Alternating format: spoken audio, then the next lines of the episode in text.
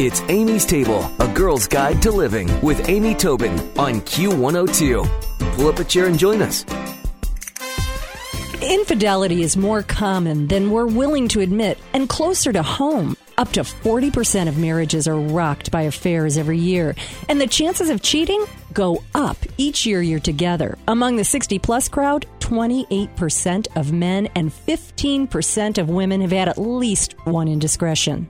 So why? Why do happily married men and women cheat? Well, Dr. Scott, Scott Haltzman is joining me today to talk about his book, The Secrets of Surviving Infidelity. Hi, Dr. Scott. How are you? I'm great, Amy. How are you doing? Good. Well, gosh, that is quite a statistic. You know, people don't realize how prevalent infidelity is because people just don't talk about it. So when it happens to an individual, uh, they feel an incredible degree of shame and embarrassment and feel almost as if it's they're the only one in the world that it's happening to. Um, you know, with the exception of Arnold Schwarzenegger and and uh, General Petraeus. Yeah, exactly. It, it, it's probably happening to a lot of your neighbors as well. Wow. Well, you know, first of all, define infidelity. What is it? Is it? Well, I'll let you define it. Well, it's. It, we all know what it is when it's, you know, when it's uh, finding your partner in bed with somebody else having sex. Right. I, I think there are so many more broad definitions of infidelity that people have to take a look at these days. People having intimate relationships with somebody else where you're sharing perhaps uh, yourself sexually, but even where you you're spending a lot of time with another person, telling um, telling intimate stories about yourself or your family, thinking about somebody else, having secret connections and meetings. It's fair to say that even if sex doesn't happen, there are a number of ways in which infidelity or emotional infidelity can affect relationships in a very real way. And you know, it's funny is when you bring up emotional infidelity versus sexual infidelity, is one or the other worse? You know, the studies say that women are more upset when they know that their husbands have had um, an actual emotional connection mm-hmm. with someone, even more importantly than the sexual connection. And and those same studies suggest that men are more upset if they know that their spouses have actually slept with somebody um, rather than just developed an emotional connection. Many sexual connections these days begin as emotional connections, so you really get two for the price of one, and it is an extraordinarily painful, um, shameful sometimes and uh, distressing emotional experience for the person who's been the victim of an affair. Well, it's funny because you mentioned that both men and women have different responses to how it hurts. And I suppose that both men and women have different reasons for being unfaithful. We we do believe that men are more likely to claim they're not getting the sex that they want at home as a reason, but that really bothers women when they hear that as an excuse. Because first of all, there is no excuse for infidelity. I mean, one of the one of the things that people will frequently say is, "Well, if an affair happened, there must have been problems in the marriage." And and my point of view is, uh, there's problems in every marriage. So so the fact that an affair happened doesn't really prove that the the, the problems that there were problems in the marriage because having a, a wedding band on your finger is almost proof that there's problems. It, when somebody chooses to go outside the marriage and, and form a close emotional connection with someone, that really has more to do with that person's individual choice. Doesn't mean they can't work on improving the marriage, but that should have happened before the affair. So is is infidelity a character issue more than a marriage issue? That's a great question because one of the one of the things that I try to reinforce for people is sometimes you know good people people that would never in their lives think that they would have an affair end up having affairs. So it's easy to kind of list it to to demonize the victim of an affair and say, well, you're obviously a bad person or else you wouldn't have done this.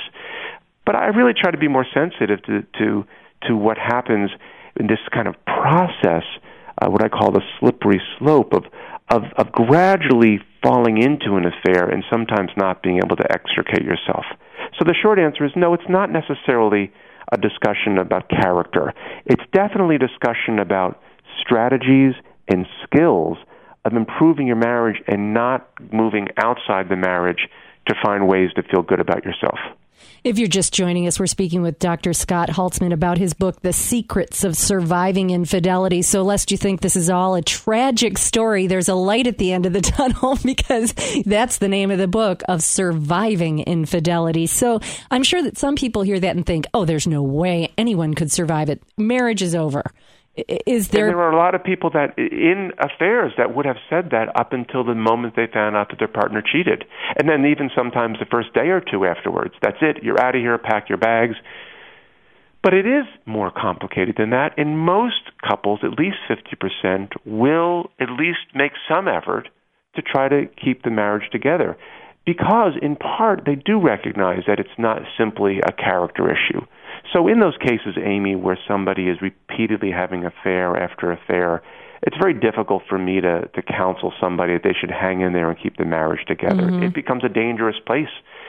But many times affairs are really kind of a once, uh, you know, one-time thing, not necessarily just a one-night stand. It's a one-time thing that could last for years.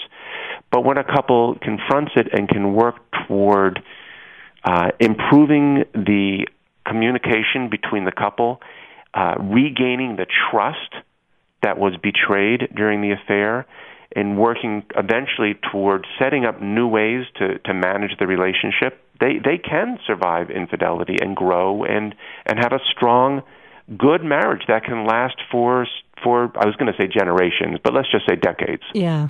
Well, you know, so walk us through the timeline of the average affair, starting with how do they start and what are some of the signs, and then maybe how we can come back. Well, the average affair begins at work, but I'm saying average. Mm-hmm. You know, most people will say that they met somebody. Uh, it could be, you know, that it's a next door neighbor. It could be somebody um, at, at a at the gym, or it could be somebody that you saw after 15 years at a reunion for high school. Uh, it typically begins with just uh, you know an emotional connection, just talking and saying, "Gee, you know what? You understand me in a way that my spouse doesn't, or you appreciate me in, in ways that my uh, that that my husband or my wife just doesn't get."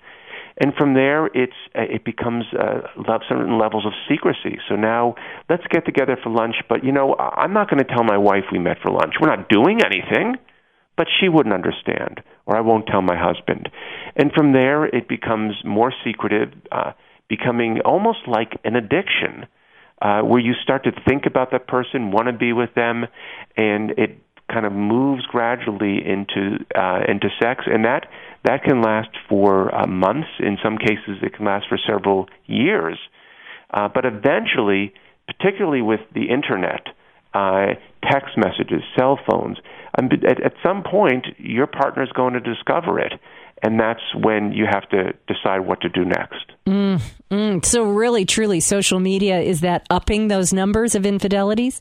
Absolutely. I did research from 10 years ago, uh, 13 years ago actually, and the number of uh, people that were involved, either some type of electronic communication or meeting someone electronically, was only about 6%.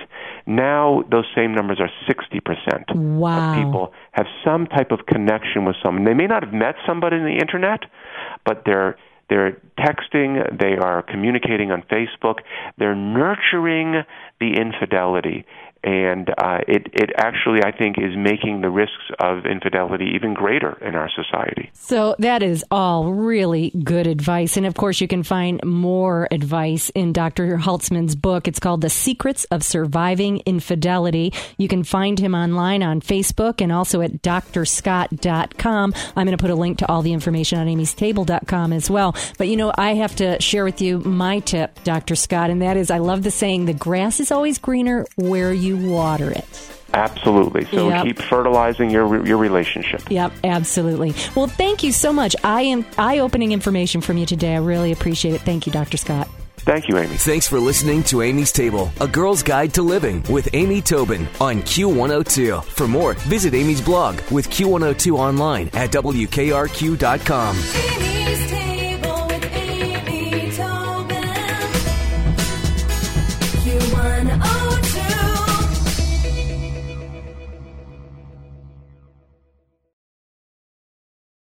It's Kristen. Did you know that not doing things is easier than doing them? There's a lot of things to do, especially this time of year. But when you don't do things, there's more time to do things. Does that make sense? What I mean is, when you use Shipt to get everything from gifts to groceries delivered same day, you have more time for the things you want to do. To not do things so that you can do other things, visit shipt.com slash holiday. That's S H I P T dot com slash holiday.